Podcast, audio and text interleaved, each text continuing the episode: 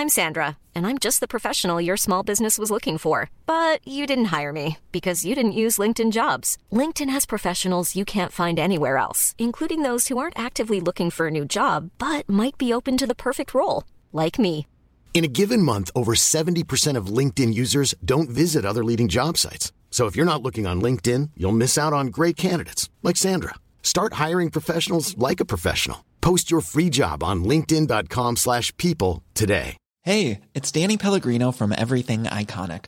Ready to upgrade your style game without blowing your budget? Check out Quince. They've got all the good stuff, shirts and polos, activewear and fine leather goods, all at 50 to 80% less than other high-end brands. And the best part? They're all about safe, ethical and responsible manufacturing. Get that luxury vibe without the luxury price tag. Hit up quince.com slash upgrade for free shipping and 365 day returns on your next order. That's quince.com slash upgrade. Millions of people have lost weight with personalized plans from Noom, like Evan, who can't stand salads and still lost 50 pounds. Salads, generally, for most people, are the easy button, right? For me, that wasn't an option. I never really was a salad guy. That's just not who I am. But Noom worked for me. Get your personalized plan today at Noom.com. Real Noom user compensated to provide their story. In four weeks, the typical Noom user can expect to lose one to two pounds per week. Individual results may vary. رضا شاه پهلوی کلا 15 سال در ایران حکومت کرد. حدود 100 سال پیش از بیرون دایره سیاستمدارهای معروف اون دوره آمد بدون اینکه پشتش به خاندان بزرگی باشه به عشیره قبیله باشه در شرایط خیلی بحرانی در کشوری در آستانه فروپاشی در دنیای بین جنگ جهانی اول و دوم آمد و خیلی سریع پیشرفت کرد و سلسله قاجاریه رو بدون جنگ و خونریزی برانداخت و سلسله جدیدی رو بنیان گذاشت که اتفاقا یکی از کوتاهترین سلسله های پادشاهی شد در تاریخ ایران. دوران حکومت خودش هم رضاشاه کوتاه ولی خیلی اثرگذار بود. طوری اثرگذار بود که ما امروز بعد 100 سال وقتی دربارش صحبت می‌کنیم موضوعی که آدما رگ گردنشون دربارش زود بزرگ میشه. خیلی جدی میشن.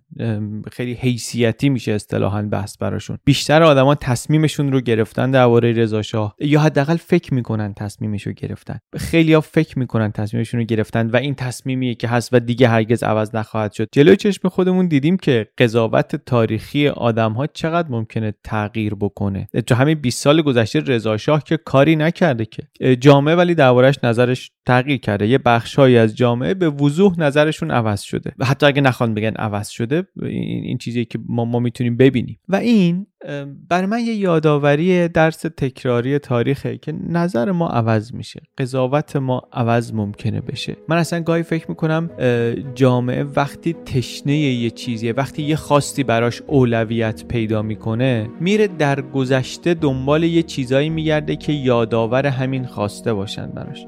جامعه ای که مثلا خیلی تشنه آزادیه مخصوصا میل آزادی های سیاسی داره. این جامعه دلش خیلی برای رضا شاه ممکنه تنگ نشه. ولی اگر نیازها و اولویت های جامعه یه بخشهایی از جامعه حداقل عوض شد اون وقت ممکنه که اون بخشها برن تاریخ رو هم یه جور دیگه ببینن. یه چیزای دیگری رو یه کیفیت های دیگری رو تحسین کنن و بیارن جلو. یه چیزایی که و یه کسایی که فکر می‌کنن پیشنهادهایی برای این شرایطشون دارن. درس تاریخ یک درس تاریخ برای من اینه که تا وقتی جامعه زنده است و نیازهاش و اولویتاش تغییر می‌کنه این نگاهش هم به شخصیت های گذشته عوض ممکنه بشه. دوباره عوض بشه سه باره عوض بشه چند باره عوض بشه. و حالا ممکنه بگیم که اگه اینطوریه پس اصلا واسه چی بریم تاریخ بخونیم؟ اگه هی ممکنه عوض بشه. اصلا فایده این که ویدیو بسازیم درباره یه آدمی که 100 سال پیش 15 سال پادشاه بوده بعدم رفته چیه؟ اگه اینقدر نظر آدما ممکنه عوض شه. حالا هر چی اتفاق روز افتاد آدما نظرشون عوض میشه دیگه. ما چیکار به اتفاقات گذشته داریم؟ خب مشخصه ما باید بدونیم واقعیت ها رو باید بتونیم مرور کنیم. من فکر می‌کنم مثلا خوبه از جایگاه قضاوت تاریخی بیام بیرون. اتفاقا از وضعیت امروزی خود فاصله بگیرم. برگردم در وضعیت اون موقع. مثلا بشم دانش آموز درس تاریخ سعی کنم ببینم داریم درباره چه دوره حرف می‌زنیم. توی چه دنیایی هستیم؟ چه ایرانی؟ چه منطقه‌ای؟ چه دنیایی؟ چه قبل از رضاخان چه بعد از رضاخان چه قبل از رضا شاه؟ و چه بعد از رضا شاه پهلوی. من علی بندری هستم. این ویدیو در یوتیوب B Plus منتشر میشه. subscribe کنید لطفا لطفا که بقیه ویدیوهای ما رو هم بتونید ببینید.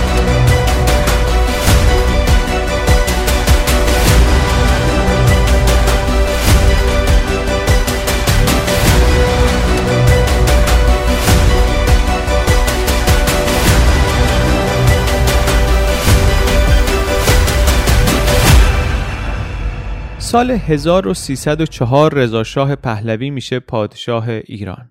1925 مجلس رسما رأی میده سلسله قاجاری تمام میشه سلسله پهلوی شروع میشه. فکر کنم یکی از مسالمت آمیزترین انتقال قدرت هاست انتقال سلسله هاست در تاریخ ایران. نه جنگی نه چیزی. قاجارها دیگه احتمالا خودشون هم فهمیده بودن که وقت رفتنشونه. در طول قرن 19 حکومت کردن بر ایران به سختی. خودکامگانی بودن که ابزار خودکامگی نداشتن. شاید اصلا برگردی عقب. فقط آقا محمد خان اولین پادشاهشون ابزارش رو داشت بقیه نداشتن. آخری احمد شاه که نه ابزار خودکامگی داشت نه خیلی تمایلی بهش داشت. بقیهشون ولی تمایل داشتن. تمایل برای کارهایی داشتن. منتها ابزارش رو نداشتن. فتلی شاه که در برابر روسیه دوبار شکست خورد کم جنگاور نبود. میل به مبارزه داشت. اما اشتباه کرد. اشتباه کرد که اصلا در ارزیابی قدرت خودش و موقعیت حریف به نظر می‌رسه پرت بود و البته واقعا ابزار و امکاناتش رو هم نداشت. این شد که سرنوشت جنگ های ایران و روس اون شد و هم سرزمین رو دادن رفت و هم قرامت رو. یا دیرتر محمد علی شاهی که مجلس رو به توپ بست سر چی بود؟ می‌خواست اختیارات مطلقه ای رو که مجلس مشروطه ازش گرفته بود پس بگیره. به زور به زور می‌خواست پس بگیره. منتها زور نداشت. ابزاری نداشت. چون زور و ابزار نداشت رفت از نیروی نظامی روسا استفاده کرد. با توپ لیاخوف روسی مجلس ایران رو به توپ بست و البته آخرش هم شکست خورد. یعنی از استبداد میلش رو داشت ارادش رو داشت ولی امکاناتش رو نداشت. دوره کم امکاناتی بود خیلی. و حالا ممکنه من و شما اینو نگاه کنیم بشنویم بخونیم و بگیم که خیلی هم بد نیست. یعنی با دید امروزی نگاه کنیم به اون دوره بگیم بالاخره دیکتاتور بود و دیکتاتور نمی‌تونست دیکتاتوری بکنه نمی‌تونست کامل استبدادش رو مستقر کنه دیگه. بد نیست این شاید خوب خوش به حال مردم. ولی واقعیت اینه که این معنیش این نبود که دیکتاتوری نمی‌تونه مستقر بشه پس یه چیز خوب دیگه به جاش مستقر میشه. معنیش این بود که اصلا مملکت رها شده بود. حاکمیت ملی انقدر ضعیف بود که مشکلات که خب اصلا نمی‌تونست حل بکنه. هر گوشه مملکت رو تویول می‌داد به یه خانی به یه حاکم محلی به هر کسی که بتونه پول نقد بهش بده. اینم بگه که خب حالا شما پول بده به شاه. برو هر طور خاصی با مردم اون قسمت تا کن بدوششون. چند برابر اون پولی که دادی رو اصلا در بیار. مملکت که چی سفارتخونه های خارجی رو اینطوری می‌دادن می‌رفت. کنسولگری در خارج و مثلا اینطوری می‌دادن می‌رفت. این این بود اصلا وضع مملکت که کار به یه جایی رسیده بود که روشن فکرایی دنبال راه حل گشتن و گشتن و به این نتیجه رسیدن تهش که مشروطه چیزیه که مشکل ما رو حل می‌کنه. منتها مشروطه دیدیم سرنوشت چی شد دیگه. وضع مملکت از بد بدتر شد از بدتر وحشتناک شد وحشتناک شد. 15 سال بعد از مشروطه اوضاع خراب بود تا کودتا شد. کودتا کردند رضاخان و سید زیا با حمایت و پشتیبانی انگلیس. و رضاخانی که تا کمی پیش اصلا کسی نمیشناختش بعد از یک کمی در سایه بودن شد بازیگر اصلی سیاست کشور. ماجرای حالا سالهای کودتا و نخست وزیر و اینا رو قبلا توی یک ویدیوی دیگه گفتیم. سال 1304 مجلس مؤسسان تشکیل شد. سلسله قاجار خداحافظ پادشاهی پهلوی شروع. پادشاهی پهلوی. اسم پهلوی از کجا اومد؟ فامیلی رضا شاه بود. ولی تا اون موقع در واقع آدما فامیلی نداشتن. با لقب شناخته می شدن رضا خانم سروان که بود رضا ماکسیم بود. متخصص مسلسل ماکسیم بود مثلا. بعد شد رضا خان میرپنج که سرتیپ یعنی بعد که وزیر جنگ شد فرمانده ارتش شد شد سردار سپه. بعد که شروع کردن شناسنامه دارن گفتن هر کسی باید یه فامیلی داشته باشه فروغی پیشنهاد کرد که فامیلی پهلوی رو بردارن برای رضاخان که اسم یکی از زبانهای ایران باستانم بوده. ایشون هم قبول می‌کنه دستور میدن که خب هر کسی فامیلی مشابه با پادشاه مملکت داره باید فامیلیشو عوض کنه. و اتفاقا آدم معروفی هم از اونی که داره آقای محمود پهلوی اون موقع تاریخ نگار مشهوری بوده. زودتر این اسمو بر خودش برداشته بود بهش میگن نمیشه و باید عوض کنی و اینم در اعتراض بر خودش فامیلی انتخاب نمی‌کنه. همون اسمش میمونه میشه محمود محمود. ببینم داستان جالبی داره. رضا خان سردار سپه ولی از اینجا دیگه میشه رضا شاه پهلوی. و تفاوت از همینجا شروع می‌کنه چشمگیر شدن. اگر که ما گفتیم قاجارها خودکامگانی بودند که ابزار خودکامگی نداشتن رضا شاه هم خودکامه بود هم ابزارش رو فراهم کرد. یعنی در واقع هم هوشش رو داشت که بفهمه که ابزار می‌خواد خودکامه هم بخوای باشی امکانات لازم داری و هم ارزش رو داشت که این امکانات رو فراهم بکنه. خیلی بحث هست که آیا اون چیزی که در دوره رضا شاه درست شد دولت مدرن بود یا نبود؟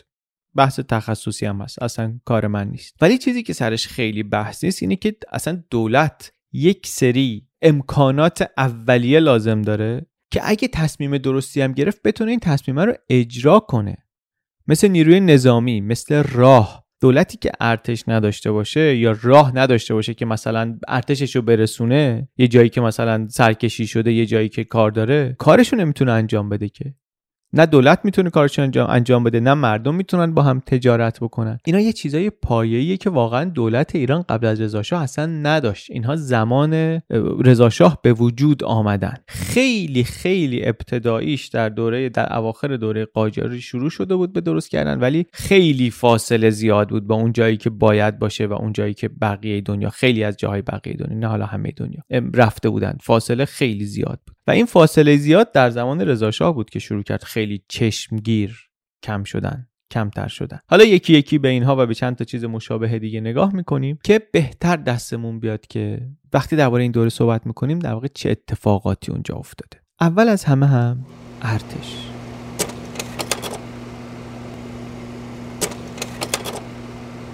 درباره ارتش قبلا گفتیم که اصلا ایران اون موقع ارتش منظم یک پارچه ای که یونیفرم یکی بپوشن تحت امر دولت مرکزی باشن نداره. یه سری نیروهای جدا از همی هستن که همشون هم یه جورایی وصلن به خارجی بیشتر از خارجی دستور می‌گیرن تا دولت مرکزی. و وضعیت ایرانی همچین وضعیتی هرچی من بیشتر به این فکر می‌کنم بیشتر متوجه مهم بودن این این نداشته میشم. اصلا یه تفاوت دولت و جامعه چیه توی بیشتر جاهای دنیا؟ اینه که دولت اونیه که تفنگ داره. اونیه که اجازه داره از زور استفاده کنه. انحصار کاربرد مشروع زور جامعه اینو میده به حکومت بیشتر دنیا بیشتر جاهای دنیا. ولی اینطوری نبود در ایران. انحصاری نبود برای دولت. تا رضاخان اومد. همون رضاخان هم که بود وزیر جنگ که شد فرمان شماره یک ارتش ایران رو صادر کرد. حکم شماره یک قشون لشکر ژاندارمری و لشکر قزاق و ژاندارمری ادغام شدن در هم. یک ماه بعدم ارتش نوین ایران درست شد. پنج تا لشکر در این پنج تا شهر بعدم ستادهای فرماندهی اینجا و بعدم یه بخش بزرگی از بودجه بره برای ارتش که هم کمیتش و هم کیفیتش بره بالا. هم پادگانا رو تازه کنن هم تجهیزات رو نونوار کنن هم افسرا رو بفرستن خارج آموزش ببینن. و واقعا تشکیل ارتش نوین ایران کار بسیار مهمی بود اون موقع. و همه قصهش هم دادن بودجه نبود. یعنی همه قصهش هم با آمدن پول نبود که درست شد. یک کار بسیار مهم دیگری هم اون موقع شد در و مهم بود در شکل گیری این این نظام. و اتفاقا چیزی هم هست که جامعه ایران هنوزم با طبعاتش درگیره و اون هم گذاشتن قانون سربازی اجباری بود. رضا شاه یه سال نشده بود که پادشاه شده بود. گفتن که پسرا 21 سالشون که میشه باید برن در اختیار ارتش برای آموزش نظامی. خیلی هم حرف این. نه فقط برای ارتش. اصلا اینطوری بهش فکر کنین که یه جامعه که دولت قوی و مرکزی نداشته مدتی نداشته. ملت هم بی سوادن عموما بی مهارت هم هستن. حالا میاد میگه همه مردا رو اول جوونی بدیم به من یه مدت دست من باشن. اون چیزهایی رو که فکر می‌کنم مهمتر از بقیه چیزهاست بهشون یاد بدم. تربیتشون کنم اونطوری که می‌خوام. این خیلی امکان مهم و بزرگیه برای دولت دیگه. زور حکومت رو خیلی زیاد می‌کنه. و اینو یه عده‌ای متوجه شدن. یه گروههایی از همون موقع مخالفت کردن باهاش. از جمله روحانیون اعتراض کردن. آیت الله خمینی کتاب نوشت البته کتابش بعد از اینکه رضا شاه رفت خل شد از سلطنت تبعید شد منتشر شد. ولی نوشت توی کتابش که این همچین چیزی ما نداریم. که شما کارگر رو مثلا از سر کار برداری جوون مردم بره اونجا نمی‌دونم مریضی بگیره اینا چیزایی که می‌گفت دلایلی که براش می‌گفت کار نداریم. ولی مخالفت بود با اینکه سربازی اجباری باشه در دوره صلح. می‌گفت نه اسلام با این چیز نداره. اسلام همچین چیزی توش نداره. و البته خب دیدیم خودش بعدا که 60 سال بعد به حکومت رسید قانون عوض نشد. بعدا هم این قانون ادامه پیدا کرد. تا امروز هم نگهش داشتن. به خاطر اینکه سختی داره دردسر داره هزینه داره ولی دیدن که چنین امکانی منافعش هم برای حکومت کم نیست. اون موقع ولی به هر حال این قصه تازه بود. هم یک بخشی از نیروی کار جامعه بخش مهمی از نیروی کار جامعه تربیت می شدن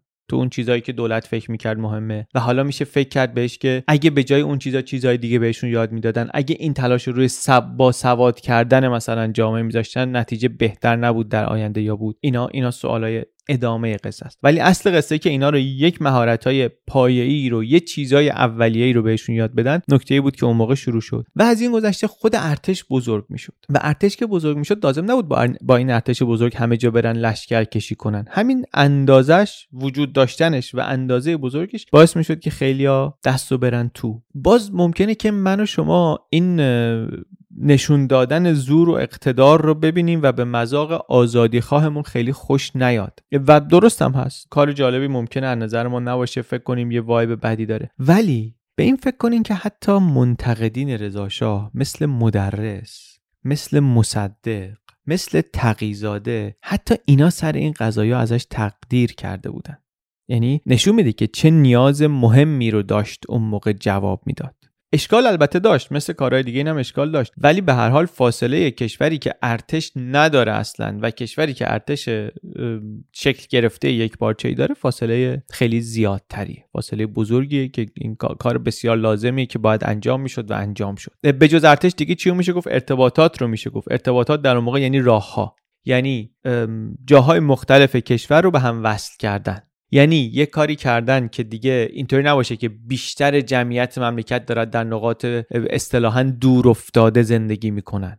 اونم در کشوری مثل ایران که اصلا جغرافیش یه طوریه که باعث میشه آبادی ها از هم فاصله داشته باشن. یعنی کمک می‌کنه به اینکه با این بیابونای وسیع با این کوههای بلند اینا اصلا خیلی مناسبه برای ملوک و توائفی برای اینکه هر کسی شاه منطقه خودش باشه سخت نظم سراسری برقرار کردن. مگر اینکه شما ارتباطات رو وصل کنی همونطوری که بقیه دنیا داشتن می‌کردن. جاده بکشی راه هم بکشی راه ارتباطی برقرار کنی. اینجا هم یه چیزی بود که انگلیسی ها می‌خواستن انگلیسی ها می‌خواستن که راه آهنی از جنوب ایران جهت نزدیک بسره بیاد به سمت شمال. مسیری بود که به کار اونها هم میومد براش وامم حاضر بودن بدن. یعنی باز یک نیازی بود یه خواسته بود که مشترک بود بین گروه بسیار زیادی از اهل فکر در ایران اهل فکر و دولت و البته انگلیسی هایی که اون موقع نیروی خارجی موثری بودن و گفتیم توی ویدیو قبلی. می‌خواستن که بتونن برن بیر حضورشون رو کم کنن. و این راهن کشیده هم شد آخرش. کشیده شد. با وام خارجی هم کشیده نشد. با پول مالیاتی که از مردم گرفتن روی قند و شکر و اینها کشیده شد. تا این راهن مورد جالبیه که خورده بهش نگاه کنیم. چون مسئله پیچیده ای شده بود. نشونمون میده که چطوری اداره می‌شد کار قبل از رضا شاه و چطوری انجام می‌شد کارا بعد از رضا شاه. با مثال راهن میشه یه خورده دقیق تر بهش نگاه کرد.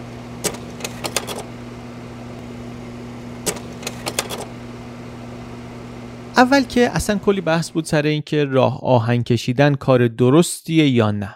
مخالف داشت. بعد اصلش که تصویب شد سر مسیرش دعوا بود. هر کسی می‌خواست از آبادی خودش رد بشه. اعتراض کنن تحسن کنن. مخالف های بزرگی داشت. مثلا مصدق مخالف بود. میگفتش که این اوایدش مستقیم نیست. کارخونه قند و شکر فایدهش بیشتر الان. یا مدرس مخالفش بود. بحث خلاصه کم نبود. منتها یکی از ویژگی های دوره بعد از کودتا و مخصوصا بعد از پادشاهی رضاشاه این بود که مخالفین رضاشاه حالا چه درست می‌گفتن چه غلط می‌گفتن خیلی نمی‌تونستن چیزی رو پیش ببرن. نمی‌تونستن چیزی رو خیلی پیش ببرن نه توانشو داشتن جلوی پیش بردن چیزی رو که کسی داره پیش می‌بره بگیرن. آخرش در خیلی از مواقع بیشتر مواقع آخرش همونی می‌شد که رضاشاه می‌خواست.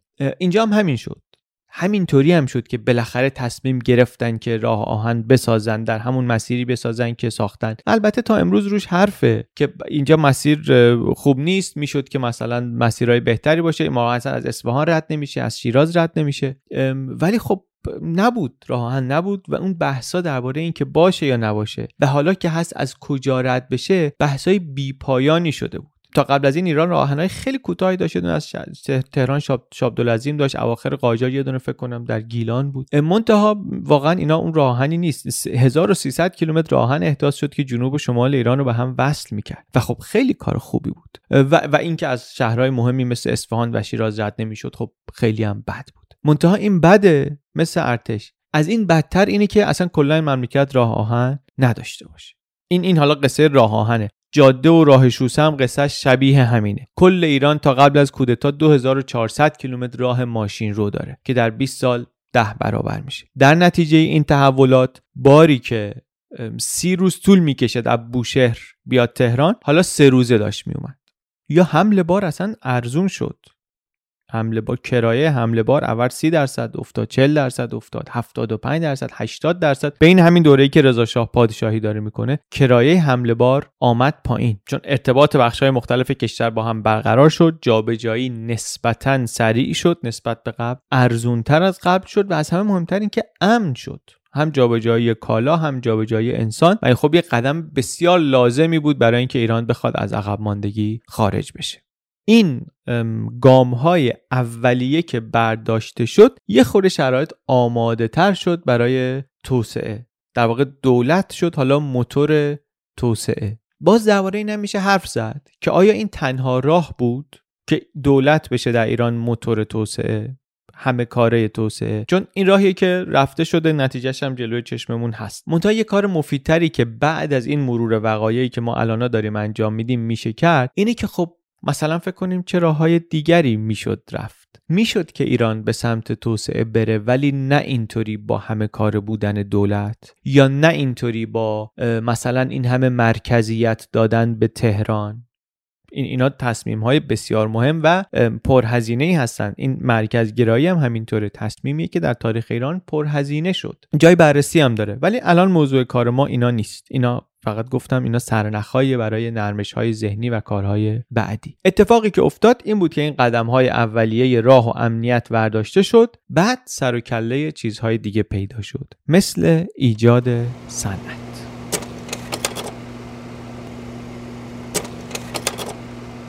گفتیم که آخر قرن 13 شمسی بخش صنعت در اقتصاد سهمش خیلی کم بود. یعنی در واقع ایران هنوز صنعتی نشده بود. همه تو کشاورزی بودن. اونم کشاورزی قرون وسطایی واقعا. وقتی سلطنت پهلوی شروع شد 1304 20 تا کارخونه ایران داشت که 5 تاش بالای 50 تا کارگر داشتن. اندازه صنعت انقدر بود. سال 1319 آخرین سال سلطنت رضا شاه.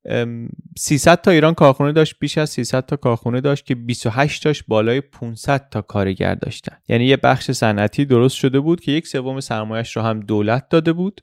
وام های کم بهره از طریق بانک ملی به کارخونه دارا داده بود. تشویق کرده بود سرمایه گذاری صنعتی رو. یواش یواش داشت ایران صنعتی می‌شد. یعنی سهم صنعت در اقتصاد کشور داشت زیاد می‌شد و طبقه کارگر داشت شکل می گرفت در ایران. به جز این برای اداره کار مملکت هم یه بروکراسی دولتی داشت گسترش پیدا می‌کرد. گفتیم دیکتاتوری هم بخوای بکنی یه ابزاری باید داشته باشی کارت پیش بره. یکی از ابزاران بروکراسی بالاخره خود رأی هم بخوای رأی خودت رو پیش ببری یه بروکراسی می‌خواد یه سازمانی می‌خواد. و اون سازمان وقتی که به وجود بیاد بروکراسی فقط کار کردش خیرش فقط به دولت نمی‌رسه دیگه. به کل کشور می‌رسه. وقتی بروکراسی نیست و بروکراسی به وجود میاد یواش یواش داره به سمت توسعه میره این خیرش به مردم هم می‌رسه. باز البته درباره بروکراسی هم میشه حرف زد. حالا سران بروکراسی رو که چه, چه به سر رأس بروکراسی آمد در اواخر دوره رضا یعنی نیمه دوم دوره رضا شاه صحبت می‌کنی. ولی بدنه بروکراسی هم مثلا یه کسی مثل میلیسپو که هم در ابتدای دوره رضا شاه در ایران کار کرده هم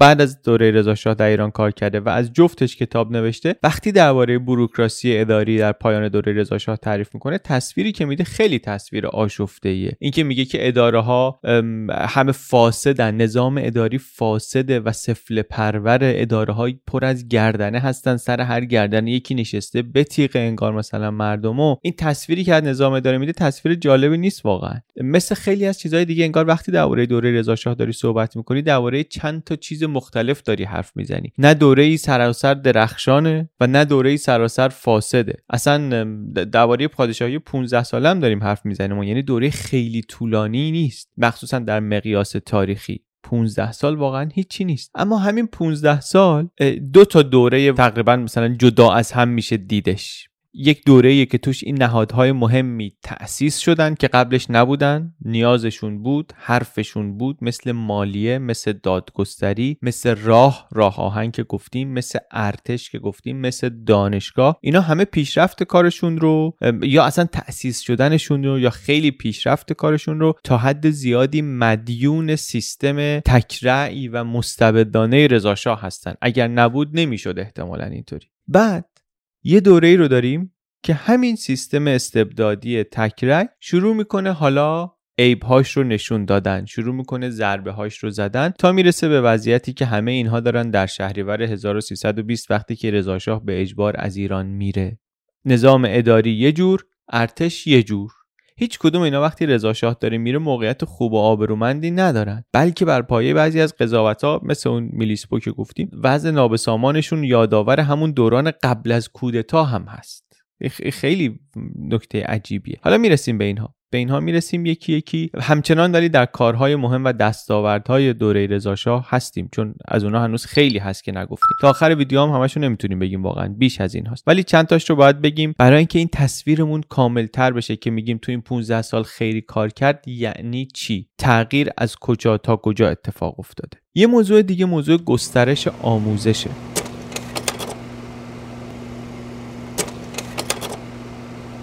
قبل از پهلوی آموزشی که وجود داشت اغلب اینطوری بود که یه تعدادی مکتب خونه بود. معلمشون هم یه آخوندی بود. یک سری آموزش ابتدایی خوندن و نوشتن و بوستان و گلستان و روخانی قرآن و یه سری چیزهای اینطوری یاد می‌گرفتن. البته اینم یه تعداد کمی می‌رفتن. مثلا خود رضا مکتب نرفته بود. سواد اینطوری نداشت. دارالفنون بود ولی استثناء بود. کمیاب بود واقعا. کمیابتر از اون آموزش دخترونه بود یعنی مکتب خونه بود. ولی اینکه دخترها برن آموزش ببینن معمول نبود. اصلا استقبال هم خیلی نمی‌شد. مخالفت مذهبی ها هم بود که می‌گفتن آره دروس فرنگی میان به بچه ها می‌خوان بدن بیدینشون می‌خوان بکنن مدارسی رو که درست می‌شد آتیش می‌زدن. میرزا حسن رشدیه رو که زمان ناصرالدین شاه می‌خواست مدرسه را بندازه تهدیدش کردن. خیلی خلاصه از این چیز خیلی داشت. خیلی گرفتاری خیلی داشت که مدارس جدید باب نشه. ولی در دوره رضاشاه انحصار آموزش از روحانیت گرفته شد از آخوندا گرفتن. سال 1304 که آغاز سلسله پهلویه تا سال 20 سالی 10 درصد تقریبا به تعداد کسایی که می‌رفتن مدارس جدید اضافه شد. بعد سال 1307 هم قانون گذاشتن برای اعزام دانشجو به خارج. باز دفعه اولی نیست که از ایران کسی میره خارج درس می‌خونه ها. ما گفتیم قبلا از زمان عباس میرزا محصل دارن میفرستن. ولی این شکلی با قانون با این برنامه چون دانشگاه هم که به این معنی که ما امروز میشستیم تو ایران نیست که این دانشجوها میرن اروپا برمیگردن هم نقش دارن در رواج الگوی زندگی غربی در کشور نقششون هم چشمگیره و همین که اینایی که میرن دانشگاه اینایی که میرن دبیرستان حتی یا اینایی که میرن خارج اینا برمیگردن کارمند میشن مدیر میشن معلم میشن قاضی میشن پزشک میشن استاد دانشگاه میشن. کم کم هم اینها میشن یک طبقه جدیدی و طبقه مهمی. و طبقه که خیلی هاشون حامی رویکرد فرهنگی رضا هم هستن. اینم باز خیلی مهمه. از رویکرد فرهنگی رضا هم بگیم چون بذار واقعا دربارش یه مقدار صحبت کنیم. دو تا دو تا چیز مهمش حداقل بگیم. یه کار مهمی که اون موقع کردن اثرش هم خیلی روشن هنوز در گفتگوی فرهنگی امروز ما هست تاکید بر ملیت و تاکید بر یه جور هویت باستانی ایرانیه. این این خیلی مهم بود. چون داشتن اون موقع یک هویت ملی می ساختن چیزی بود که خیلی نبود. اصلا وجود نداشت. یا اگر بود خیلی خیلی ضعیف بود. دولت ملت داشت ساخته می‌شد در ایران. حالا یا برای اولین بار کلا یا برای اولین بار بعد از اسلام. مثلا بگیم قرنها پیش یک همچین چیزی وجود داشت. ولی خیلی وقت بود که همچین چیزی وجود نداشت. یه چیزی که حداقلش اینه که قرنها نیست یعنی دودمان ها هستن سلسله ها هستن پادشاهی ها هستن ولی هویت ملی نیست. چسب قوی که این مردم رو با هم مکی کنه نیست. مثلا یه هویت مذهبی یه پایه هویت مذهبی بعضیا دارن پایه هویت قومی دارن ولی ایرانی بودن چیزی نیست که خیلی روش کار شده باشه. یا حتی خیلی حسش همه جا وجود داشته باشه حداقل. در این دوره است که خیلی آگاهانه شروع می‌کنن این رو ساختن هویت ملی رو ساختن. نشون به اون نشون که همون اسم پهلوی که گفتیم اینو از زبان پهلوی ساسانی گرفته بودن دیگه. یه جور نماد بازگشت به زمانی بود که ایران امپراتوری بزرگی بود. و حالا این در دنیای هم هست که فاز مشابه این زیاده. یعنی همون دوره که نظرات نژادی حالا نظرات نژادی هم اینکه بعضی از نژادها از بعضی دیگه بهترن اینا هم داره جون می‌گیره در اروپا.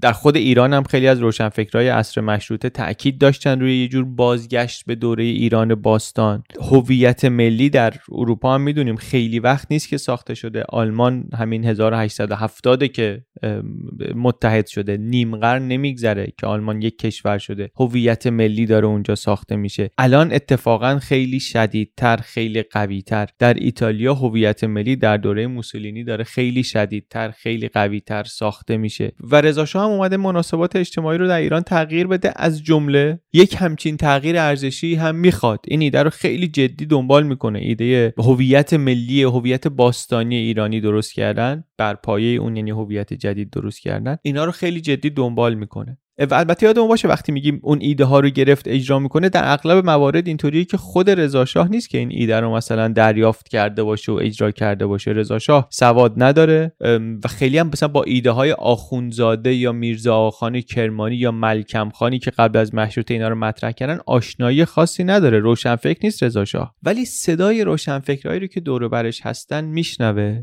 و البته اینقدر باهوش هست که متوجه بشه که از این ایده ها کدومشون در این وضعی که ایران الان داره و با کاری که این می‌خواد بکنه به درد خواهند خورد. و الا ایده زیاده. آدمی که ایده های متفاوت روشن فکرایی که ایده های متفاوت داشته باشن کم نیستن. همین ایده ملی گرایی و ایران باستان و اینا رو آدمایی مثل فروغی آوردن تقیزاده آوردن سعید نفیسی آوردن. این ایده اسم کشور رو عوض کنیم از پرشیا بشه به ایران سرزمین آریایی ها. این ایده سعید نفیسی دیگه. در 1313 این اتفاق میفته ایده از روشن فکراست. ولی ایده خالی به جای نمی‌رسه که. یک نیروی سیاسی مقتدر آمد پشتش و اینو برد جیلو یا اصلا یه چیز دیگه بگیم از رویکرد فرهنگی حکومت رضا پر سر و صداتر از این ملی گرایی شاید و شاید یه مقدارم پیچیده تر از این. رابطه رضا با مذهب رابطه رضا با نهاد روحانیت مخصوصا. چون واقعیتش اینه که تصویر ما از این ممکنه یه خورده مخشوش باشه. رضا شاه اگر یکی دو تا روحانی برجسته سیاسی مخالفش مثلا مثل مدرس رو بذاریم کنار کلا اینطوری نیست که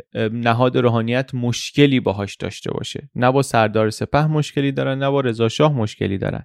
یادمونم باشه آخوندا احساسشون اینه که تو مشروطه دورشون زدن. روشن فکرها دورشون زدن. قرار بوده شورای فقیهان درست کنن درست نکردن. پای کفار به مملکت بیش از قبل باز شده و بازار هم خراب شده. مملکت آشوب مملکتی گفتیم تو اون 15 سال وضعش چیه دیگه؟ مملکت آشوب کاسبی کساد بازاری بی پول علما ناراضی هن. و اینا اینا معلومات حواسشون رو جمع می‌کردن دنبال شرایط بهتری هستن برای خودشون. و رضاخان هم اول که آمد با اینا خوب بود. حتی گفتیم سر جمهوری رفت قوم صحبت کرد با اینها و اینا گفتن که شما دیکتاتوری اگه نکنیم ما به سلطنت شما رضایت داریم. خودش هم اومد یه مدت زیارت می‌رفت و گل به سر به ماله و کلا به جز دعوای با مدرس که اونم دعوای سیاسی بود واقعا ربطی به لباس مدرس خیلی نداشت. خیلی هم عزت و احترام میذاشت به روحانیت. آشوب رو هم که حل کرده بود رونق هم که به بازار برگشته بود. دیگه چی از این بهتر می‌خواست باشه برای طبقه روحانیت؟ مشکل با روحانیت از جای دیگه شروع شد. مخصوصا از وقتی که شروع کردن همین تبلیغ ملیگرایی و میدون دادن به باستانگراها چون این به یه معنی وایسادن جلوی هویت مذهبی هم بود دیگه. و هرچی جلوتر رفتن بدتر شد. وقتی احساس کرد قدرتش تثبیت شده شروع کرد خیلی مستقیم با بعضی از سنت های مذهبی مقابله کردن با بست نشینی حالا همش مذهبی نبود بست نشینی ولی یه بخش زیادیش مذهبی بود. می‌رفتن تو مسجد بست میشستن. تعذیه قمه زدن.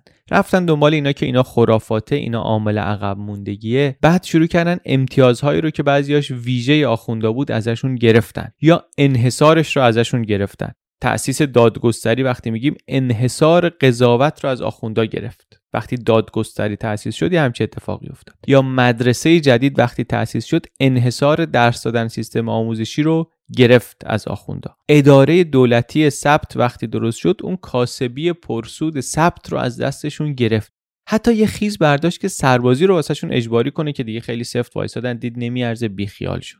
و بعد از این رفتن سر وقت لباس.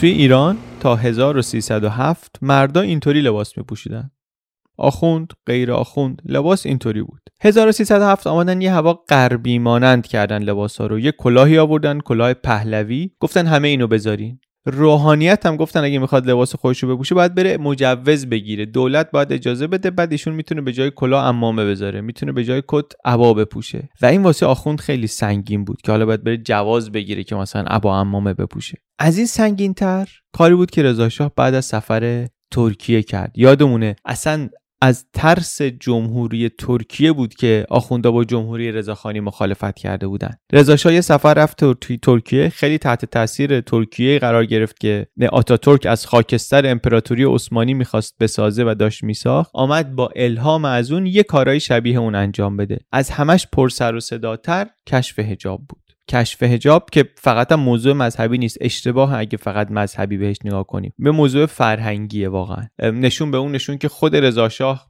خیلی واقعا این جالبه. خود رضا شاه که این قانون رو گذاشته و انقدر پاش وایساده روزی که زنش و دختراش رو برای اولین بار بی هجاب مثلا می‌بره یه مراسمی میگه من دلم می‌خواست مرده بودم مجبور نبودم اینطوری زن و دخترم رو بدون هجاب به بقیه نشون بدم. ولی چه کنم که برای پیشرفت مملکت لازمه. یعنی مثلا مشخصه که سختشه. برای خودش هم سخته. قانون رو ولی می‌گذارن. منتها اجراش راحت نیست.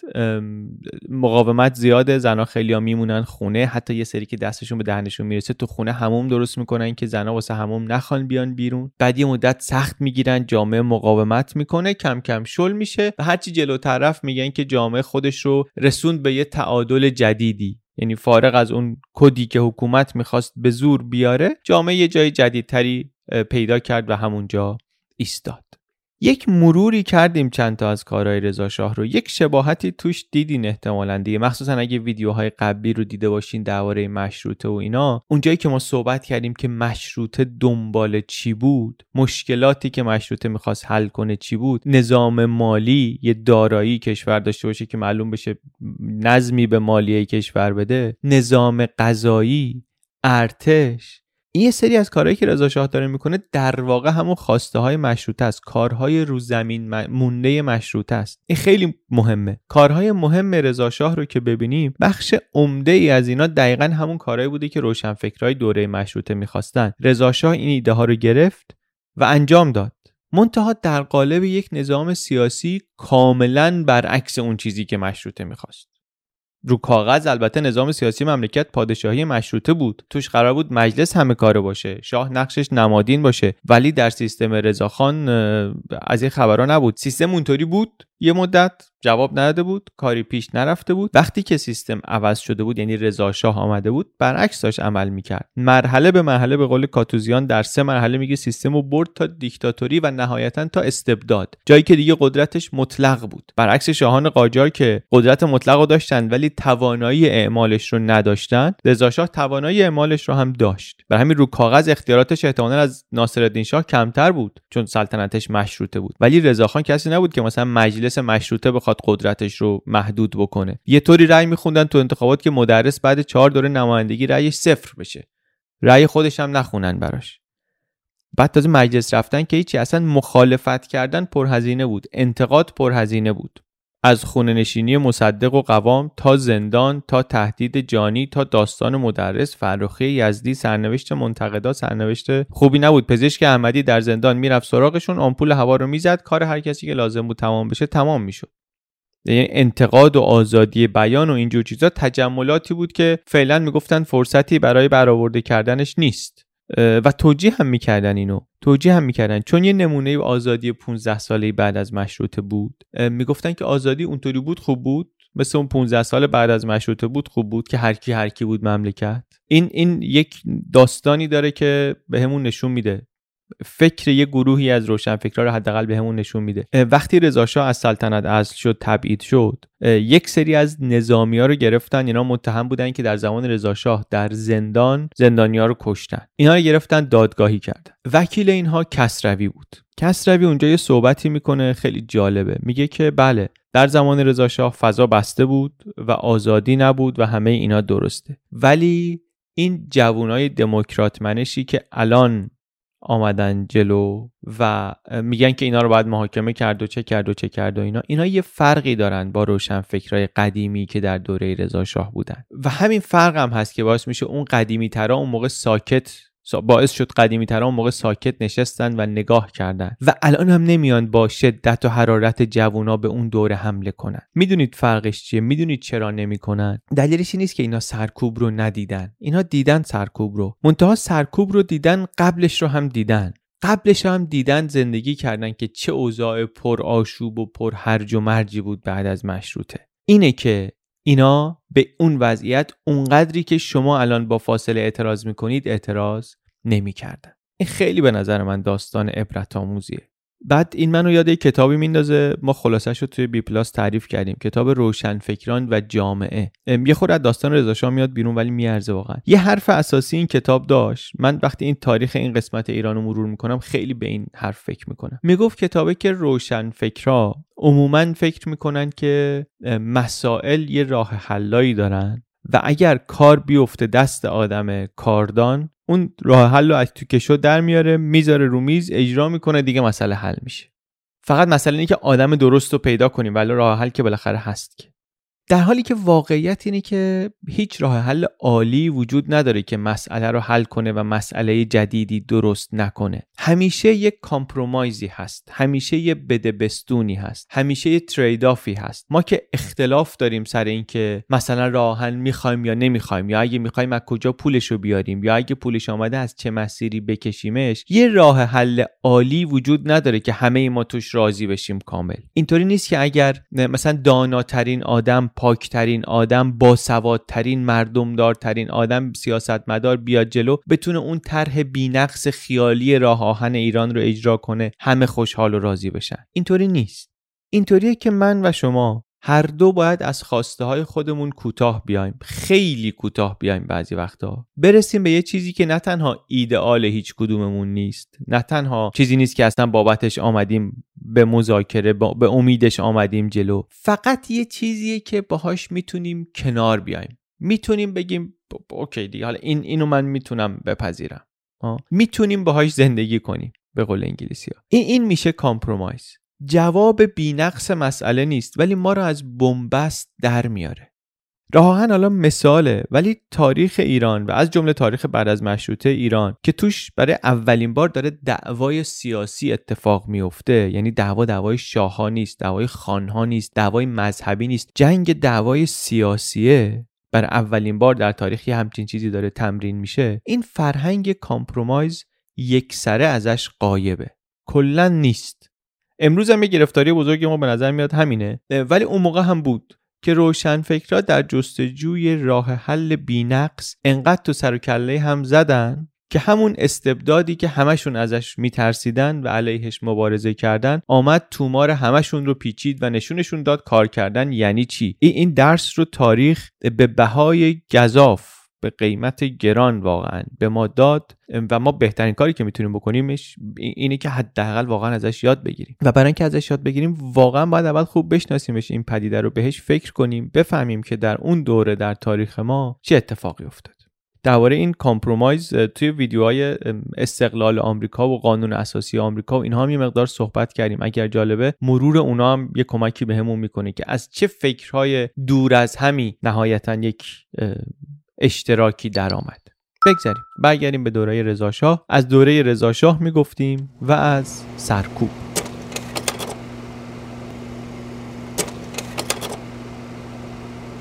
چی بود این سرکوب؟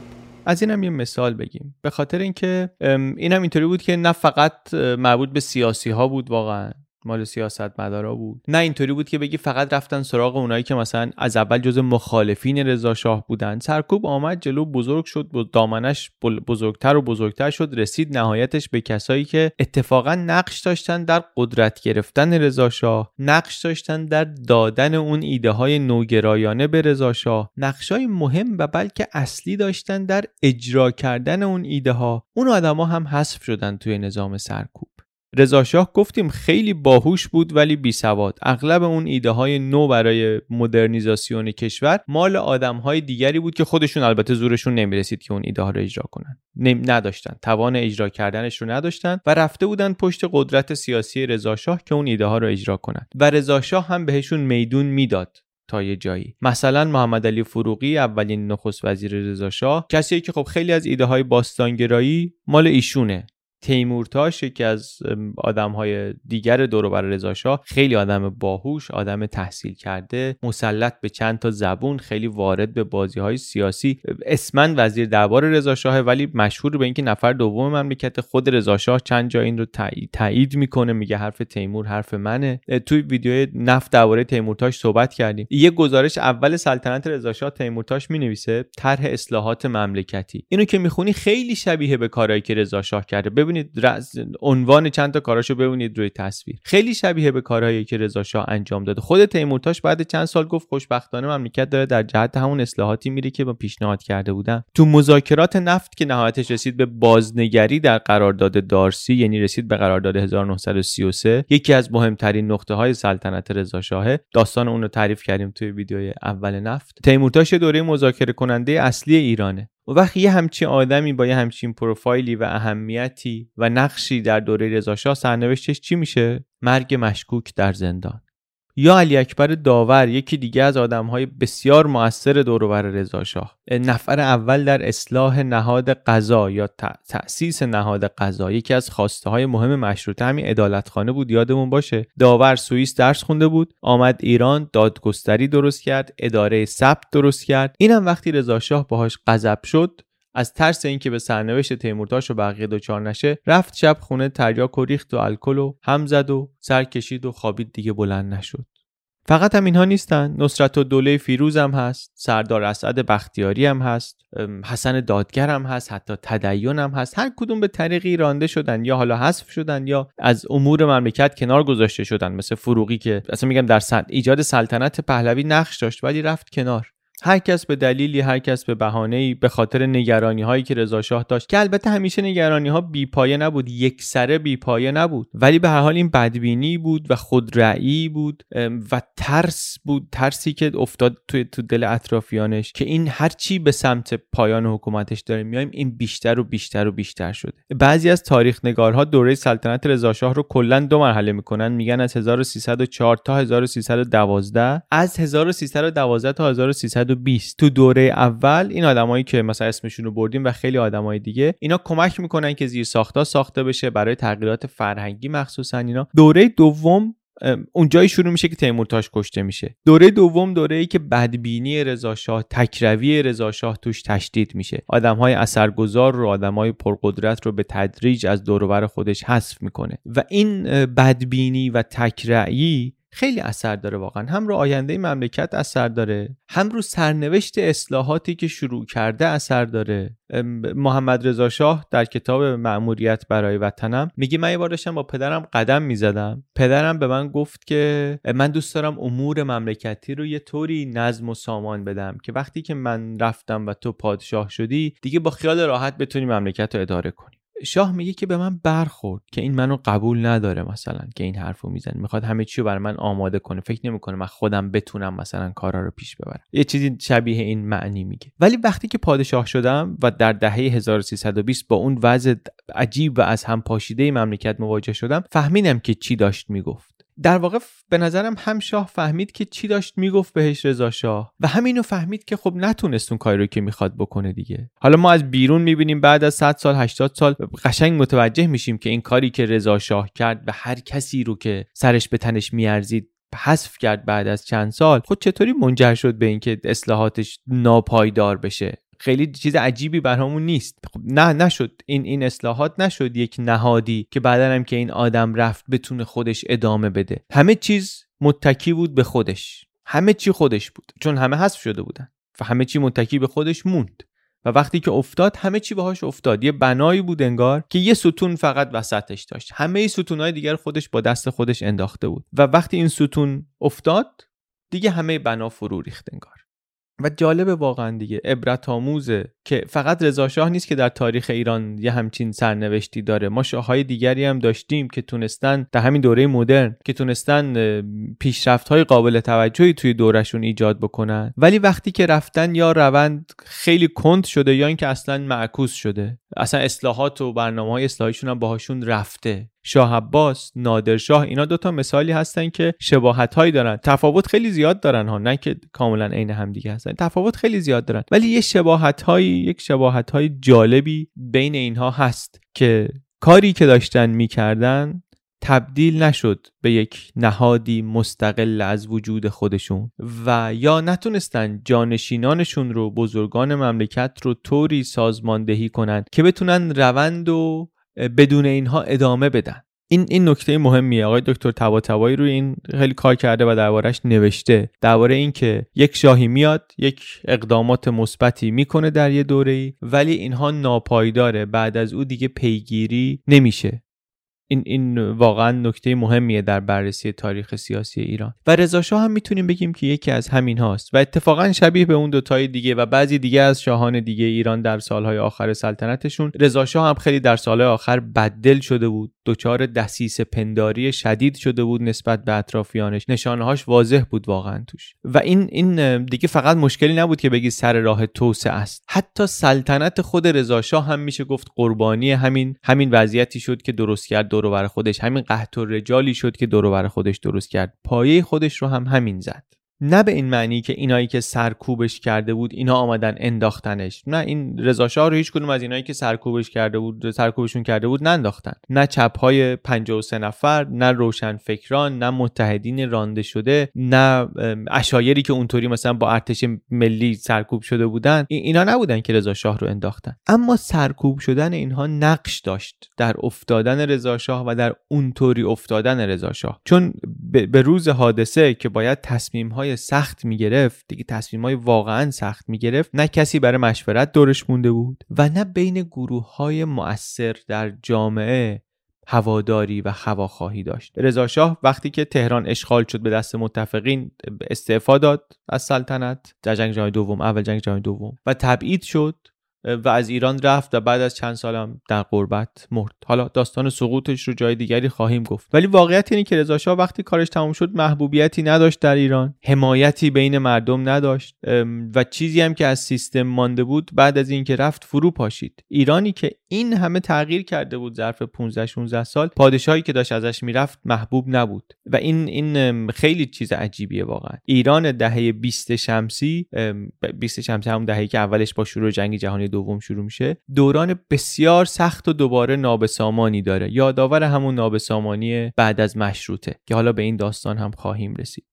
و این این مقایسه قبل و بعد از رضا شاه به نظرم مقایسه بسیار آموزنده ایه ولی قبل از اینکه به اینجا برسیم طبق عادتی که داریم در بی پلاس یه زوم اوت بکنیم. ببینیم تو این 15 16 سالی که رضا شاه در ایران پادشاهه بقیه دنیا چه خبره؟ اول بریم ببینیم جاهای دور چه خبره بعد حالا کم کم نزدیکتر هم بیایم. جاهای دورم اول بریم آمریکا چون الان دیگه اینا دوره ای که آمریکا دیگه کم کم مهم شده دیگه و حالا به زودی در ایران هم مهم میشه. آمریکا آمریکای بین دو جنگ آمریکای دوره ای که داریم صحبت می‌کنیم آمریکای روزولت آمریکای رکود بزرگ از سال 1929 آمریکا رفته تو رکود بزرگ و می‌دونیم تا سالها بعدم درگیر این کسادی بازار و مشکلات اینطوریش هست. روزولت میاد با نیو دیل بعد سعی می‌کنه وضعیت رو یک تغییر اساسی بده یه سری موفقیت داره و بعد خب در اروپا جنگ میشه بحث اصلی هم تو آمریکا عوض میشه میشه جنگ میشه اینکه اصلا باید وارد جنگ بشیم یا نشیم. ولی خلاصه آمریکای هم عصر رضا شاه آمریکای روزولت بیشتر. اروپا چه خبره؟ در اروپا آلمان داره کم کم از زیر بار اون شکست جنگ جهانی اول کمر راست می‌کنه. جمهوری وایمار وضعش بد سال 1933 از وضع بد اینها هیتلر استفاده می‌کنه میاد به قدرت می‌رسه صدر اعظم آلمان میشه و از نردبان دموکراسی میاد بالا دموکراسی رو تعطیل می‌کنه جمهوری رو تعطیل می‌کنه و 6 سال بعدم رسما جنگ جهانی دوم رو شروع می‌کنه. در ایتالیا موسولینی از 1919 روی کاره. 1919 میشه 1298 مشهوری که از وقتی فاشیستا آمدن سر کار قطارا دارن سر وقت راه میفتن یعنی خیلی به طور مشخص مشکل ناکارآمدی بروکراسی رو در ایتالیا بهتر کردن. به طور محسوسی انگار بهتر کردن فاشیستا. و حالا تو جنگ جهانی دوم هم که شروع میشه بعد از یک سری فتوحات اولیه هیتلر موسولینی هم بهش میپیونده و در کنار ژاپن اینا میشن مهمترین قدرت های متحد در جنگ جهانی دوم. ایتالیا و ژاپن اونایی هستن که تیم عوض می‌کنن دیگه از جنگ اول به دوم. انگلستان. انگلستانی که بعد از جنگ جهانی اول قدرتش رو در مستعمرات از دست داده. یکی از رقبای مهمش یکی از مشکلاتش در واقع کلا فرو پاشیده. امپراتوری عثمانی تجزیه شده. یه رقیب دیگهش که روسیه باشه انقلاب شده توش. ولی خب خود جنگ با اینکه انگلیس توش پیروز شده صدمات سنگینی بهشون زده. بر همین وقتی هیتلر میاد مدام تهدید می‌کنه همسایه هاشو یه خورده شاخشونه می‌کشه اینا. انگلیس خیلی اینطوری نیست که حتما بریم به جنگ. حتی نخست وزیر اولی که چمبرلن اینطوریه که به پیمانی میرن با هیتلر امضا می‌کنن. یه بخش کوچیکی رو مثلا بدیم به آلمان به این امید که هیتلر ساکت بشه که می‌دونیم اینطوری نمیشه و هیتلر یکی بعد از دیگری شروع می‌کنه به کشورگشایی تا اینکه حالا دیگه در انگلیس هم چرچیل به قدرت می‌رسه و رسما علیه آلمان وارد جنگ میشه. توی ولی خلاصه در اروپا یک همچین فضاییه در هم همزمان با دوره رضاشاه روسیه هم گفتیم انقلاب کمونیستی شده. روسیه تبدیل شده به اتحاد جماهیر شوروی. یه مدت لنین بوده بعد رفته استالین آمده سر کار. نه تنها مخالفین رو سرکوب کرده همه رفقای سابق خودش رو هم سرکوب کرده همه رو حذف کرده. در سالهای اول پیشرفت های اقتصادی قابل ملاحظه ای هم کرده شوروی. و وقتی هم که هیتلر در اروپا جنگ رو شروع می‌کنه استالین اولش فازش اینطوریه که اینا درگیری امپریالیستا و ما بهش کارش نداشته باشیم و اینو بذار هر چقدر دوست دارن از هم بکشن و به نفع ماست و اینا. حتی میره با, با هیتلر پیمان صلح میبنده که هیتلر بتونه در اروپا به کارش برسه. ولی هیتلر اصلا حمله می‌کنه به شوروی هم حمله می‌کنه دیگه. استالین هم میره کنار همون امپریالیستا کنار انگلیس و کنار همون آمریکا و اینها و در کنار اینها با هیتلر میجنگه. دیگه در کنار ما در, ای در کنار ایران امپراتوری چند ملیتی عثمانی بود که فرو پاشیده بود. حالا با تکیه بر هویت ترکی فقط. عثمانی چند ملیتی بود ولی با تکیه بر هویت ترکی آتاتورک داره یک کشور جدیدی و ملت جدیدی با مختصات جدیدی می‌سازه برای ترک ها و این, این, این میشه همسایه جدید ما که در طول قرن بیستم همسایه جدید ایران هم میمونه و هست همچنان. از اون طرف هندی که مستعمره انگلستانه به تدریج گرایشات استقلال طلبانه توش داره قوی تر میشه. گاندی برگشته جنبش استقلال طلبی اول مال نخبه های هند بوده حالا عمومی تر شده گسترده تر شده اونم می‌دونیم تا آخر جنگ جهانی دوم دیگه. یکم بعد از جنگ جهانی دوم اون هم مستقل میشه. هند هم انگلیسی ها از هند میرن. همسایه دیگر ایران هم که افغانستان دو سال قبل از کودتای 1299 در ایران کودتای رضا شاه و زیاد. دو سال قبل از اون در افغانستان هم در با یک جنگ خیلی کوتاهی استقلالشون رو از انگلیس به دست میارن. انگلیس هایی که از جنگ جهانی اول هم آسیب زیاد دیدن خیلی توان درگیر شدن در همه جبهه ها هم ندارن و یه مقدار با امان الله خان میجنگد ولی دیگه ول می‌کنن و افغانستان کم و بیش تا قبل از اون هم مستقل شده بود ولی دیگه اونجا رها می‌کنن و میرن و امان الله خان یک سری اصلاحات نوگرایانه ای رو در افغانستان شروع می‌کنه که مواجه میشه با مقاومت محافظ کاران مذهبی و شکست می‌خوره و فرار می‌کنه به ایتالیا. یه قصه آشنای واقعا در این تیکه از دنیا. شرق آسیا چه خبره؟ در شرق آسیا در ژاپن هیروهیتو امپراتور جنگ جهانی اول ژاپنیا سمت برنده ایستاده بودن. قدرت بزرگی هم هستن. حالا با اعتماد به نفسی که دارن رفتن کنار آلمان و ایتالیا اونجا با این گرایششون به کشورگشایی. حتی قبل از اینکه هیتلر حمله کنه به لهستان ژاپن زده به چین وارد جنگ با چین شده. در چینی که دارن نیروهای داخلی ملیگراها با کمونیستای ما می جنگن ژاپن بهشون حمله می‌کنه. در یه وضعیت عجیبی اونا با همدیگه با میسن جلوی ژاپن میجنگن. خلاصه جنگ جهانی دوم در ژاپن در بین ژاپن و چین هم ادامه پیدا می‌کنه. اینا با همدیگه میجنگن مدتی و بعد هم که ژاپن شکست می‌خوره در واقع متفقین همه شکست می‌خورن از جمله ژاپن و بعد دوباره این جنگ داخلی چین هم ادامه پیدا می‌کنه. دنیا خلاصه دنیای پیچیده ای می‌بینید دنیای خیلی پرتلاطمیه و برای ایران دنیای خیلی پیچیده تری هم هست به خاطر موقعیتش و در نتیجه تصمیمات خیلی سخت و مهمی باید گرفته بشه و توی چنین موقعیتی در نتیجه بعضی از تصمیماتی که اون موقع رضا شاه می‌گیره میفته یعنی حالا نه که همش همش نتیجه تصمیماتش نیست. واقعا سقوط رضاشاه نتیجه یک بدشانسیه یه مقدار شرط بندی نادرست روی طرف برنده جنگ جهانیه ولی همه اون ویژگی هم که حکومت پهلوی اول داشت و روزگاری کمکش کرده بود که مثلا پروژه توسعه دولت محور و شهر محور و مرکز محورش رو پیش ببره همه همون ویژگی ها حالا باعث شده بودن که در این موقع بحران آسیب پذیرتر هم باشه. هم آسیب پذیرتر باشه به این معنی که راحتتر بیفته و هم آسیب پذیرتر کرده باشه کشور رو که زمین خوردنش پرهزینه تر بشه برای خودش و برای ملت و برای کشور ایران. اثر کوتاه مدتش اینه که دهه 1320 دهه بسیار پر التهابی میشه در تاریخ سیاسی ایران. خیلی خیلی دهه ناآرامیه. و آثار ناآرام که میگم نه فقط ناآرام سیاسی از نظر اقتصادی اجتماعی وضع واقعا رقت آوری داره ایران در سالهایی از دهه 20 و این آثار کوتاه مدتش یا آثار بلند مدتش بخشی از مسائلی که جامعه ایران همچنان باهاش درگیره در مسیر توسعه. این دولت محور بودن توسعه دولتی بودن اقتصاد این این یکی از ایرادای اون دوره می‌دونن. باز البته من هر کدوم اینا رو میگم یک تبصره باید بهش بزنم. چون وقتی میگیم بد بود که مثلا اقتصاد دولتی توسعه پیدا کرد اون موقع به اینم دقت کنیم که ایران استثنایی نیست دیگه. اون موقع از آلمان هیتلری تا ایتالیای موسولینی از ترکیه آتاتورک تا اتحاد جماهیر شوروی تا آمریکای روزولت دنیا دنیای اقتصادهای بزرگ دولتیه. بر همین این زوم کردن های بزرگ تاریخی لازمه واقعا که ما فکر نکنیم یه اتفاقی داره اینجا میفته هیچ ربطی به هیچ جای دیگه دنیا داره شبیه هیچ جای دیگه دنیا نیست. حواسمون به این هم باشه. ولی به هر حال اینم که می‌بینیم آثار مثبت کوتاهش رو ببینیم بلندش رو ببینیم آثار منفی کوتاهش رو ببینیم و آثار منفی بلندش رو هم ببینیم.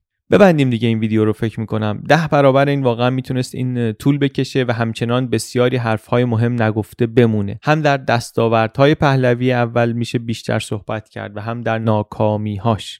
رضا شاه اولین پادشاه ایرانی که منشأ قبیله ای نداره. بدون قبیله بدون جنگ و خونریزی آمده پادشاه شده. از خواسته های برزمین مانده مشروطه یکی رو گذاشته کنار انگار و بسیاری دیگر رو یا برآورده کرده یا قدم های خیلی بزرگی بر برای برآورده کردنشون ورداشته. و بعد بعد از اینکه قدرتش تثبیت شده در استبداد در حذف مخالفین در حرس و مالندوزی رسیده به جایی که داستانش رو دیدیم و شنیدیم. مشروطه دنبال یک نهادی بود که کشور انقدر وابسته به پادشاه نباشه.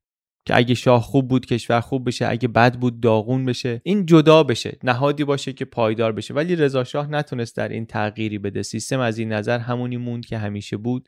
ایران خیلی عوض شده حتما در دوره رضا شاه. حتما کسی که در زندگی خودش ایران قبل از رضا شاه و بعد از رضا شاه رو دیده باشه بسیار تفاوت شگفت انگیزی دیده. هم از نظر ساختمون و راه و پل و جاده و کارخونه و هم از نظر قدرت پیدا کردن دولت.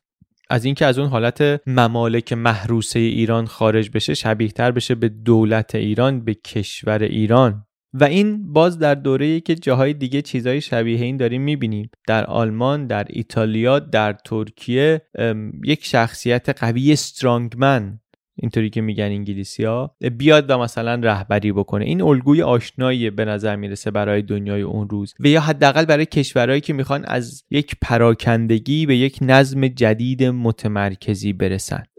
و توی این مسیری که رضا شاه میره درآمد نفت بسیار کمک زیادی بهش می‌کنه. با اینکه سهم ایران از درآمد نفت خیلی کمه اون موقع ها و اون سهم کم رو هم دیدیم می‌دونیم خیلی دیر میدن به زور میدن به زور باید گرفت واقعا. ولی همون سهم کم در دست یک کسی مثل رضا شاه کمک زیادی کرد به تغییر کشور و به جلو بردنش در مسیر توسعه. نکات مهمی که جاموند و گفته نشد رو لطفا کامنت بگذارید. بگید ما درباره همین دوره بازم ویدیو ساختیم و باز هم ویدیو می‌سازیم و ازش حرف خواهیم زد. subscribe کنید که از دست ندید. در کانال B Plus در یوتیوب. دم شما گرم.